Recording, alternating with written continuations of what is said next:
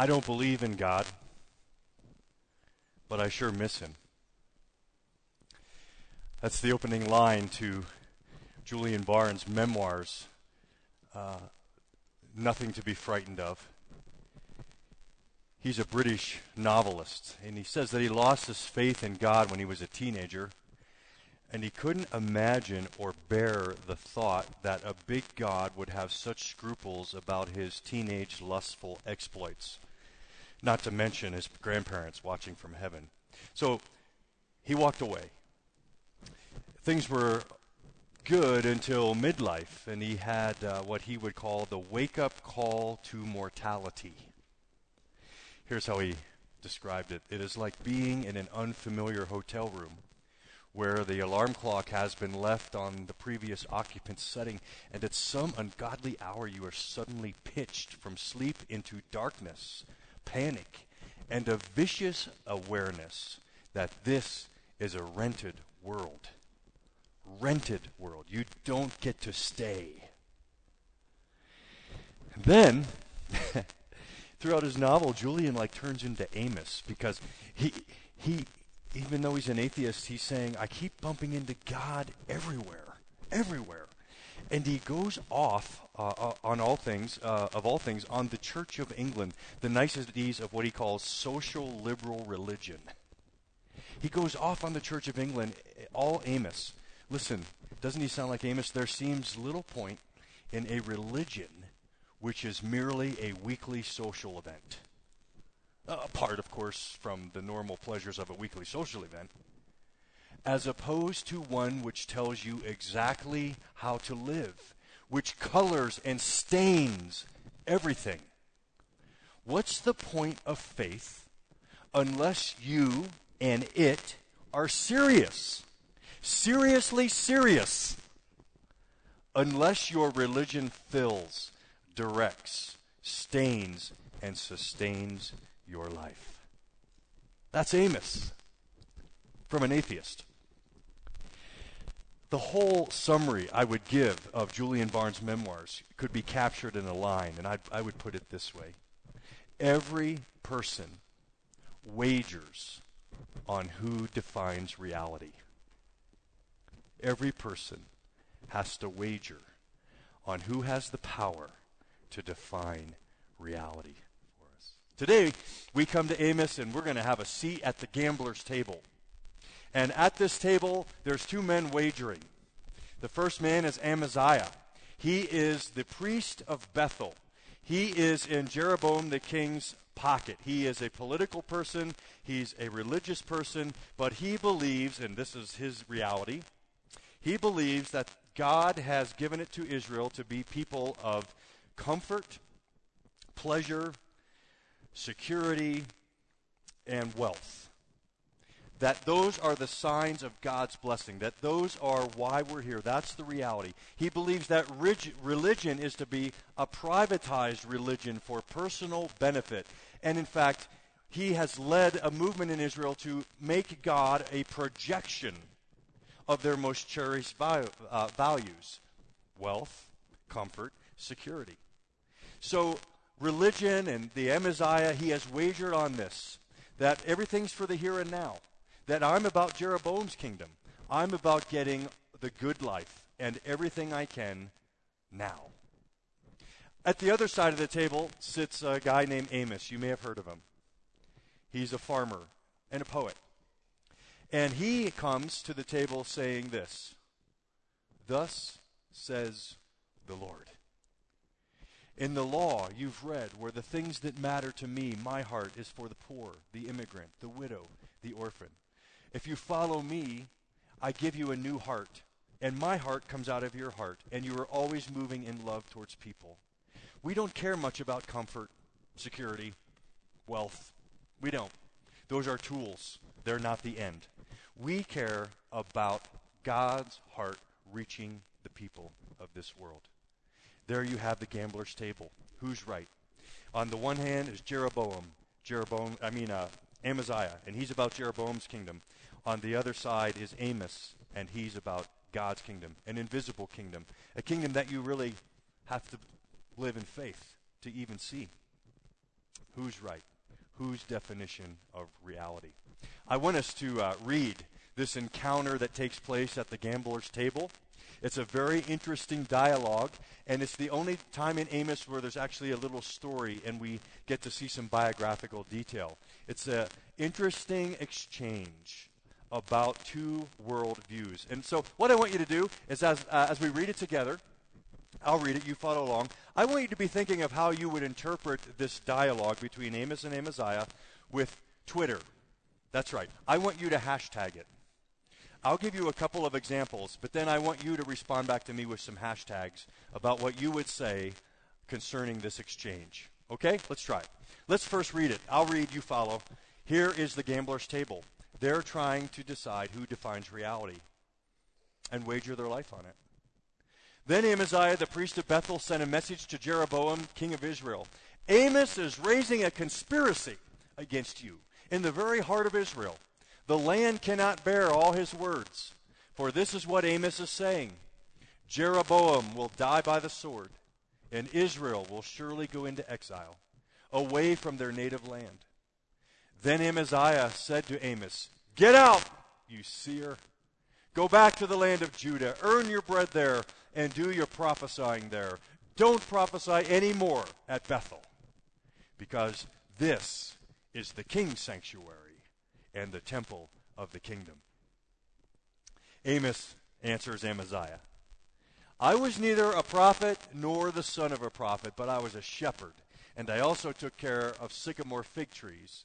But the Lord took me from tending the flock and said to me, 'Go prophesy to my people Israel.' Now then, hear the word of the Lord.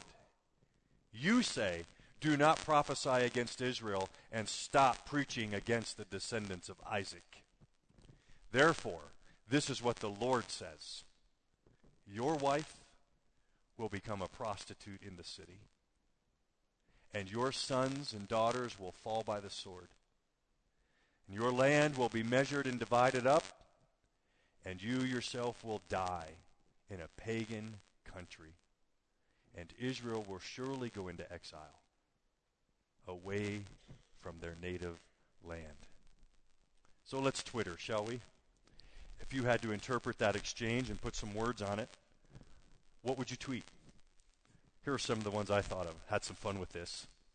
Maybe it's a new way to do Bible study. Hashtag, don't mess with God.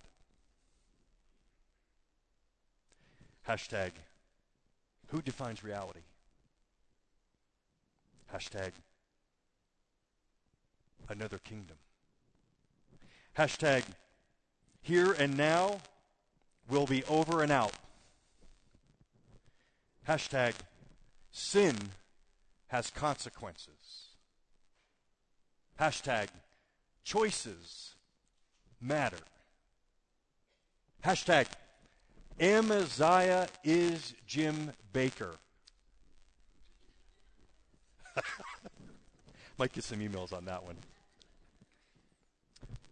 Hashtag, Amos got guts.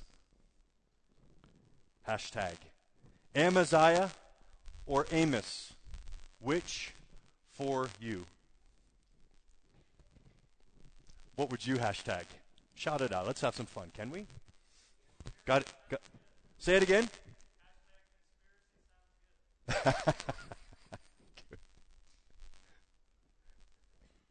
Any other, if you want to tweet? Hashtag, perspective. Hashtag, you're out of here.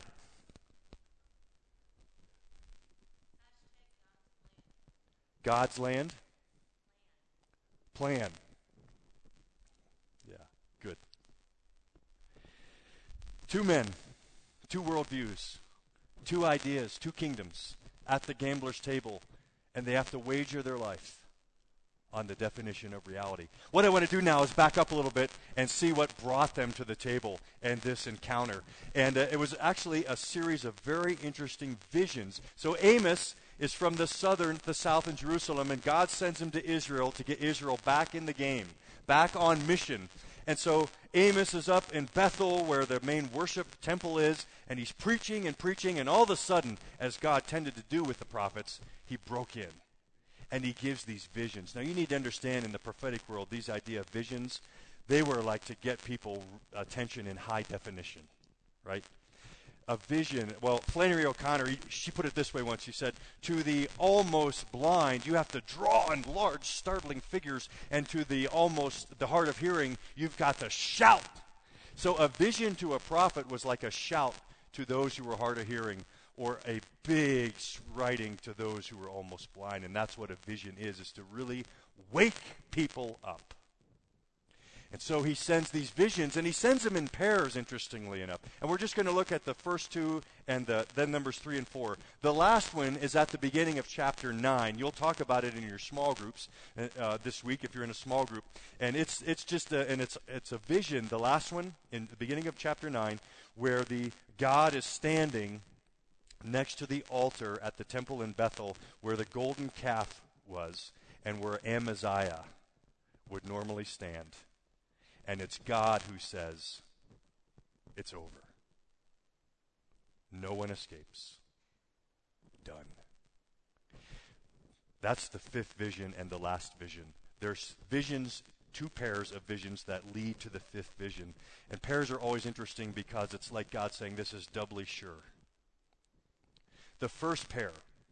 Let's look at the first pair. And it tells us something about God, which we'll get to. But the, here are the first vision, the first two pair of visions. This is in uh, chapter seven, one to three. This is what the sovereign Lord showed me. So Amos is preaching. He has this vision. And this is what's going to lead to the encounter with Amaziah.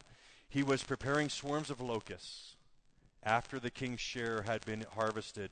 And just as the late crops were coming up, when they had stripped the land clean, I cried out, Sovereign Lord, forgive! How can Jacob survive? He is so small. So the Lord relented. This will not happen. Just before we go to the second vision, the second pair, or the uh, number two, it's the timing that's significant in this vision. Because notice it's saying that it's after the king's share had been harvested. In other words, after Jeroboam's, the king's, horses had eaten. In other words, after they paid their taxes, the locusts come. A locust is a brown grasshopper that hatches in the spring. And uh, the timing's significant. If it had come a week earlier, they'd have been okay because there was no sprouts. If they'd have come a week after, the plants would have been stronger. But the locusts come when they sprout, and thus they get everything. And the farmers who now have no hay and grain to feed their horses, they lose everything. They lose their livestock. The farmers suffer. And so Amos, being a farmer, sees this. He sees the devastation of this vision. Here's the second vision, verses four to six. This is what the sovereign Lord showed me. The sovereign Lord was calling for judgment by fire. It dried up the great deep and devoured the land.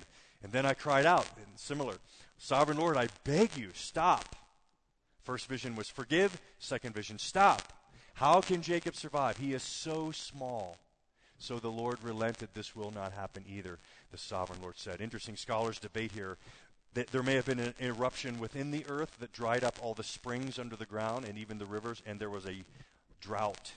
Or some scholars believe there was an, a volcanic eruption.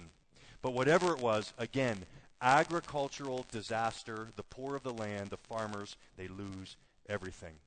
Now I want you to notice Amos's response and God's response. Amos's response both times is to do what God often calls his people to do, intercede. Stand between the problem and God. Get involved. And Amos does. First, you can see the compassion on his heart. They are so small. God, have mercy on little Jacob. These farmers, these people, they're not going to make it. Amos is moved with compassion. And then in boldly, boldness, he actually laments, forgive us. Stop. He intercedes boldly, believing that God will hear and act. And so, what does God do? Surprisingly, he acts, and he relents. That word in the Hebrew is interesting, relent. It literally means to change your mind, moved by emotion. So God is moved. As Amos intercedes, God becomes emotional, and he, quote-unquote, changes his mind. Now here's where we really enter a little interesting the- theology. Stay with me. Sometimes we bump up against God, who is massive and big, and us who are, oh, let's just say, we're not massive and not big. And we try to understand how human beings and God relate to each other. And sometimes the only thing you can come away with is to say this. Sometimes two truths are true, but they're held in tension. So, on the one hand, we believe that God knows everything. We believe he uh, has been involved from the end to the beginning. That uh, God is so big that he actually stands outside of time. All time is present to him at once. He's not in time. He doesn't have to wait to see what's going to happen. Doesn't have to just stand around and watch. He, all of time and all of history is before him at once. So he knows the beginning and through the end. He knows everything. So in, in some, from God's point of view, theologically, God doesn't change his mind. He, he's planned it all. And he's never surprised. And he's in control and engaged. That's from God's point. That's a truth. But the truth that's held in tension is that God has entered time and lives with us in time.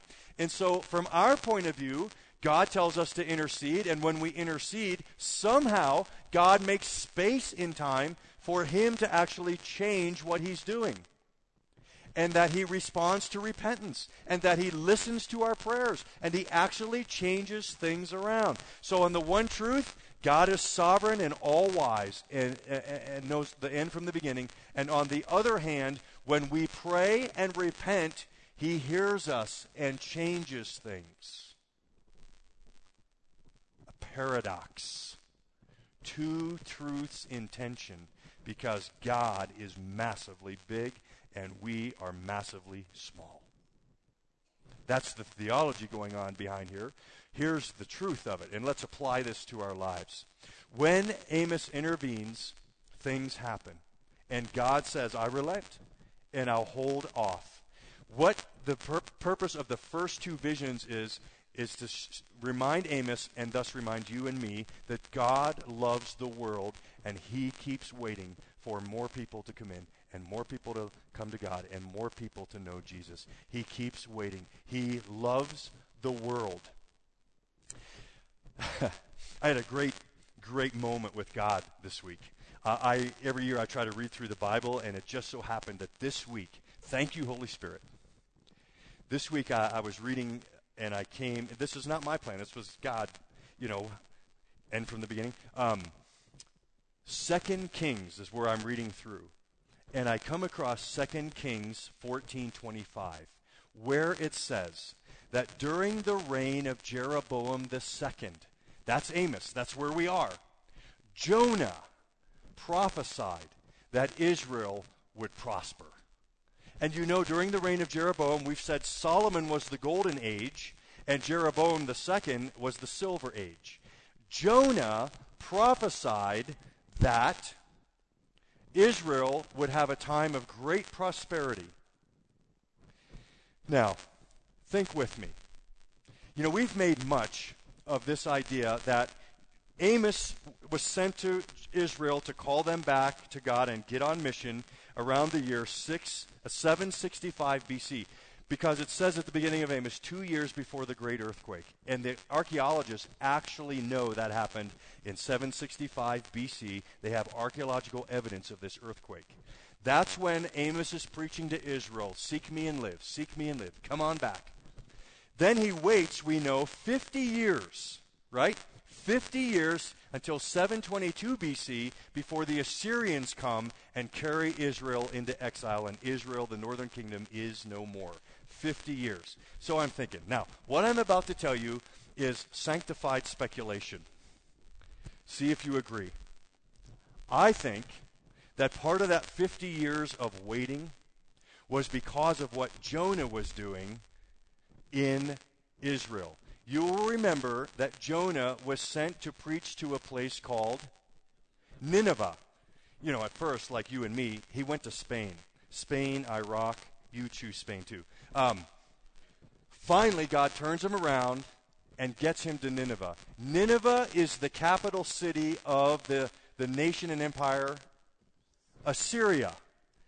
In the ancient world, Assyria is known as the Nazis of their day, the fiercest, cruelest civilization of people known in the ancient world. If, you know, we get on Jonah, you probably wouldn't have gone either. I, I wouldn't have. Finally, Jonah goes. He, he is a racist, by the way. He hates Assyria. I think he knows what Assyria is going to do to Israel. God finally gets him there, and Jonah, it's five words in the Hebrew, and it can literally be translated forty days, turn or burn. I can't imagine Billy Graham preaching that way, you know? It's, it's that, that wouldn't, forty days, turn or burn, and guess what? Nineveh turns. one hundred twenty thousand people, from street people to the king in Nineveh, the capital city of Assyria, turn to God. I'm yours. They give their lives to God. It's one of the greatest revivals in the history of the world. I'm telling you, the miracle in Jonah has nothing to do with a whale and everything to do with a city on its knees before God.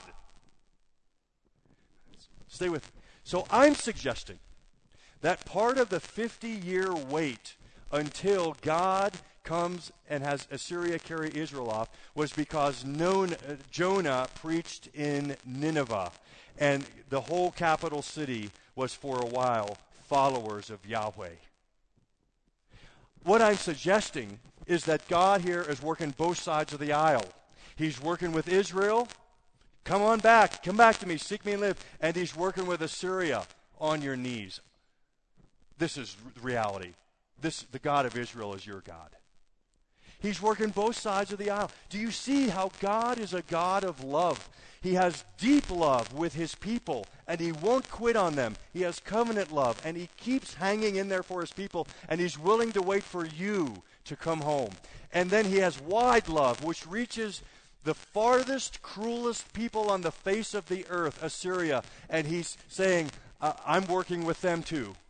And this is all working together. Do you see how deep and wide is the love of God?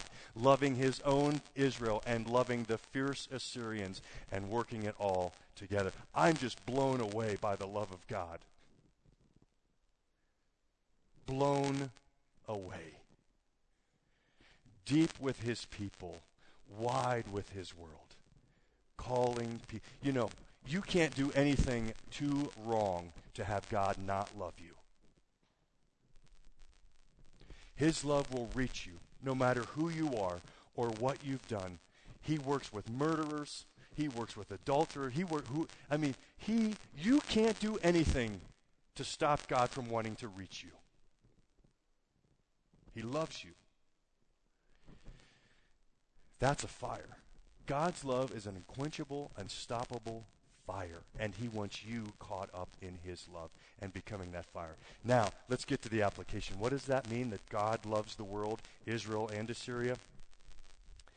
That means he's calling you to be an intercessor like Amos and take the love to the world. So what does that mean?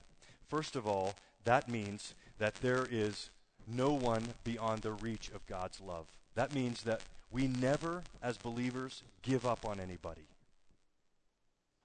We never give up on God's love reaching somebody. My life verse, shared this with you before, is Ecclesiastes nine four, which says, better to be a sick dog than a dead lion. While you're alive, there is always hope. So we don't quit on people. We do not give up on anyone. We believe that there's no one who is bad enough that God's love can't reach them. I wanted to share this little interesting thing I came across this week. It's by uh, uh, Russell Moore, is a theologian and writer of our day. He uh, is talking about, you know, how hard things get in the evangelical church, and it seems like we're losing our influence. Uh, he re- recalls a conversation that he had with the great evangelical theologian C F H Henry, who was one of the giants of the twentieth century. As Moore and some of his friends were lamenting the miserable shape of the church, they asked Doctor Henry if he saw any hope in the new generation any hope? Here's what Doctor Henry replied. Of course, there is hope for the next generation of evangelicals, but the leaders of the next generation might not be coming from the current evangelical establishment. They are probably still pagans. Who knew that Saul of Tarsus was to become Paul, the great apostle to the Gentiles? Who knew that God would raise up C S Lewis or Charles Coulson? They were unbelievers who, once saved by the grace of God, became mighty warriors for the faith. And then Russell Moore adds, listen to this. I think it's true. The next Jonathan Edwards might be the man driving in front of you with the Darwin fish on his bumper. The next Charles Wesley might be a misogynist, profanity-spewing hip-hop artist right now. The next Billy Graham might be passed out drunk in a fraternity this morning. The next Charles Spurgeon might be making posters for a gay pride march right now. The next Mother Teresa might be managing an abortion clinic as we speak. No one, no one is beyond the reach of God's love, and his love is an unstoppable fire. So what I'm asking you is, do you pray that way? Do you pray that way? I'd actually like to have us apply the message right now, okay? I want to have three brief moments of prayer. Silent prayer. You don't have to pray anything out loud, but I do want it, you to engage with God right now.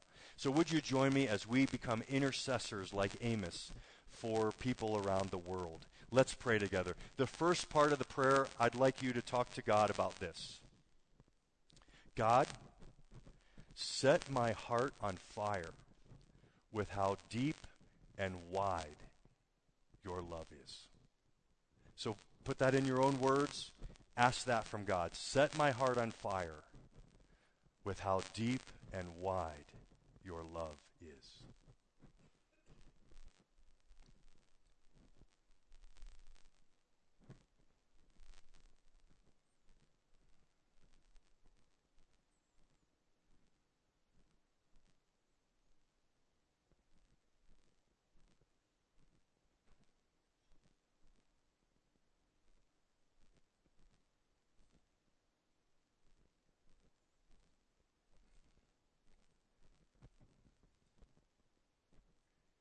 Next,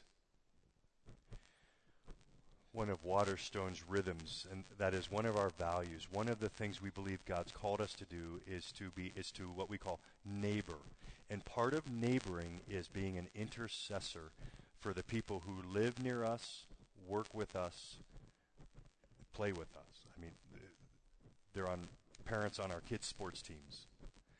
Um, what I'd like you to do now, you and God, but maybe out loud if you're so led, just first name only, would you start shouting out, and let's fill this room with the names of people to whom we want God's love to be revealed. Would you just start saying names and put your neighbors out there for God to love them and reveal himself to them? Go ahead.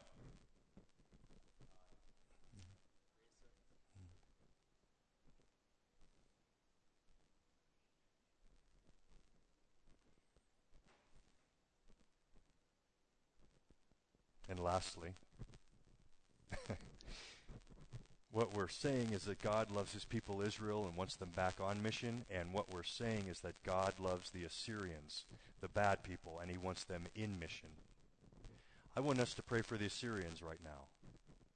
I want you to think of an enemy, a bad person, a bad cult, whatever it is. I want you to think of whatever you think of when you think of fierce, cruel people. I want you to pray that God's love will move into their lives and break them.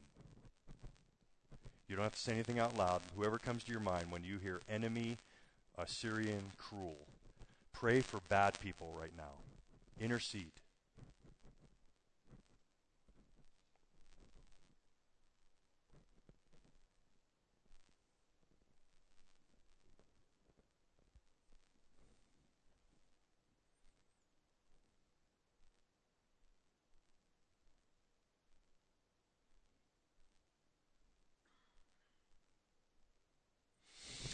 Lord, hear our prayers. Relent. Forgive. Stop. Stop. Forgive. Amen. So, God, in the first two visions, shows that he's a God of love. He loves the world, and he's working both sides of the aisle. He's working with Israel, his people, to get them on mission. He's working with Assyria, bad people, to get them in mission. And he is a God of love. Then there's the second pair of visions, and let's put those on the screen now. This is what he showed me. The Lord was standing by a wall that had been built true to plumb, with a plumb line in his hand, and the Lord asked me, "What do you see, Amos?" "A plumb line," I replied, and the Lord said, "Look, I am setting a plumb line among my people Israel, and I will spare them no longer. The high places of Isaac will be destroyed, and the sanctuaries of Israel will be ruined, and with my sword I will rise against the house of Jeroboam." Scholars debate, the, the real, literally Hebrew word for plumb line is the word tin. So, you know, when they would make walls straight, they would drop drops of tin and make sure it could drop to the bottom to see how straight the wall was. Some think it's just that Israel's crooked and they can't be straightened. Some think that the idea of tin is uh, they were trying to build walls of tin, weak walls that will be pushed over, and when they come up against God, they will not stand. Here's this fourth vision and the last one for today. This is what the sovereign Lord showed me, a basket of ripe fruit. "What do you see, Amos?" he asked. "A basket of ripe fruit," I answered. Then the Lord said to me, "The time is ripe for my people Israel, and I will spare them no longer. In that day, declares the sovereign Lord, the songs in the temple will turn to wailing, many, many bodies flung everywhere, silent." The Hebrew word tin is one consonant different from the Hebrew word whale, and it rhymes. The Hebrew word fruit is one consonant different from the Hebrew word end, and it rhymes. Doubly sure that now God's patient mercy has run out, and it's time for action. It's time to move on. Here, if the first two visions are about God waiting and being patient in love, these second two visions are about God's holiness, his devastating holiness, and that he hates sin and he will engage. First visions, God is love. Second visions, God hates sin. Now we, and churches, especially in America, we have trouble holding those two truths together. It seems to me, see if you don't agree, it seems to me that we either have happy churches or angry churches. And the happy churches are those who, you know, Jesus is our buddy, happy clappy, and he always agrees with us, and he would never confront our lifestyles, and of course he wants us to be wealthy and pursuing pleasure, and, you know, if we're happy, then God's happy. And God would never disagree with us. And so they airbrush. They go through the scriptures selectively and just airbrush out any sense of devastating holiness, any sense of justice, any sense that God's going to hold us accountable for the choices and behavior that we live. Or they're angry churches. Angry churches like God's just up there with his Louisville slugger up in heaven, and if you step out of line, whack, you know, and he won't have anything to do with you until you're in line. Get back in line. He won't listen to you. Happy churches or angry churches. And Amos is calling us to say these are both true. God is love, and he hates sin. And God will judge sin and move against it. Why? Because sin devastates people's lives. And he'll deal with it. And he'll deal with sinners. We need both. We need our, a vision of a God who is love and always pursuing people, Israel and Assyria, and we need a vision of God who is always out to stamp out sin on his universe and his planet and his plans. He is moving against sin. I remind you that the person in the Bible who talked the most about judgment and hell is whom? Jesus. We like to think the Old Testament is all wrath, and the New Testament is all love.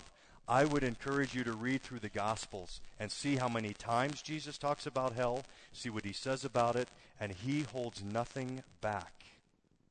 Jesus. You know, I, you realize, right, that hell's not an invention of the devil. The devil didn't deliver hell to God. Hell is God's hell. God invented hell. God, in order to wake us up to reality, God brings hell. It's part of his reality. Jesus preached it. And the other interesting thing about hell, as you read through the Gospels, unlike Jonah, Jesus never leaves with hell. He doesn't go up to a complete crowd of strangers to evangelize and say, forty days, turn or burn. No.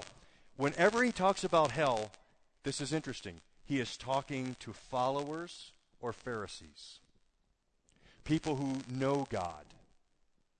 In other words, hell is a very important doctrine for Christians to understand what reality is. Why? In order to motivate us to share the love of God. We realize that we once had reservations for hell. The fire of your love to share and intercede for people is directly proportional to the amount of mercy you perceive you've received.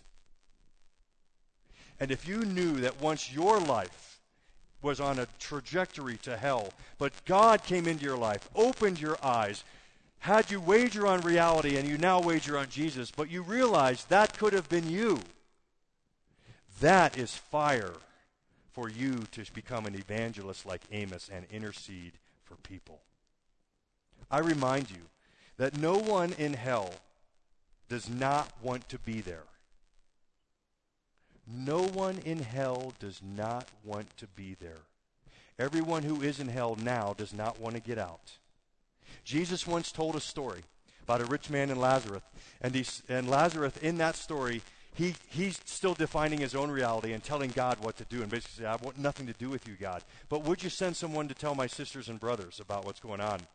But not once does the rich man ask to get out of hell. Why? Because he doesn't want God. He's Amaziah. He's saying, I'll define my own reality, God. Leave me alone. And God is just enough to give that to anyone who says that's what they want. C S Lewis once said there's two kinds of people in the world. Those who say to God, thy will be done. And those to whom God says, thy will be done. Knowing that we were on the trajectory believer to hell should lead us to be a person of love and share the gospel with people. Here's the wagering. Here's how it all ends. Jesus calls us to the wagering table right now with Amos and Amaziah with these verses in Luke fourteen. Suppose a king is about to go to war against another king. Won't he first sit down and consider whether he is able with ten thousand men to oppose the one coming against him with twenty thousand? If he is not able, he will send a delegation while the other is still a long way off and will ask for terms of peace. Jesus is talking to a large crowd. He is doing evangelism here. And what he's saying is that, look, one day you will get the wake-up call to mortality. You will. You will be called to the wagering table to decide who defines reality. And God's going to call you to account. Face reality. Waterstone, face reality. God is going to call every person to account. And if you go up against God, who has the lasting and true appraisal of your life, you will lose. That's what this guy's thinking. I've got twenty thousand, that king's got, uh, I've got ten thousand, that king's got twenty thousand. If I go up against him, I'm going to lose. So I'm just going to turn to him right now and say, can we have peace? And what you do, here's the surprise of the Christian faith. As soon as you realize, if I go up against God, you know, I don't have the weapons. I don't have the goodness or the strategy. If I go up against God on my terms, I lose. You realize that as soon as you turn to God, he's already, here's the surprise, sent the peace delegation for you. His name was Jesus. He walked onto the battlefield. And just as God is about to make everything new and bring justice and devastating holiness to the planet, Jesus steps in and says, I'm on the field for you. I will live the life you should have lived. So that when God looks through his lens at you, he sees Jesus, perfect righteousness. And I will die the death for you, Jesus says. On the battlefield, I'll die for you. And when God looks at you through his lenses, he sees forgiveness of sin. So that you have the fitness to live with God forever. Seek God and live. He's already on the battlefield for you. He descended into hell for you so that you could live in heaven. seek God and live. Here, you know, there's a guy named Pascal, Blaise Pascal. You probably ran into him in your sophomore year when you took geometry. He was a French mathematician, philosopher. What we all don't realize is he was a great evangelist in the sixteen hundreds. And he had his closing line was a technique that he called Pascal's wager. So we're at the gambling table, and you have to wager on what you believe reality is. Pascal says, look, what if you bet on Jesus and it's not true? What have you lost? What have you lost? Nothing.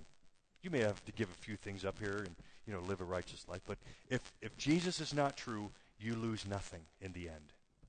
But what if you're Amaziah and you say, God, I'll live my own reality. Thank you. I'm going to live for the kingdom of here and now. I don't need you. Leave me alone. What if that's your wager? You bet everything on that. And in the end, Jesus is true. Then what do you lose? Everything. Everything. I don't know all of you. I don't know where you're coming from. I don't know why you're here this morning, except I believe God brought you here to hear this. I plead with you. I plead with you.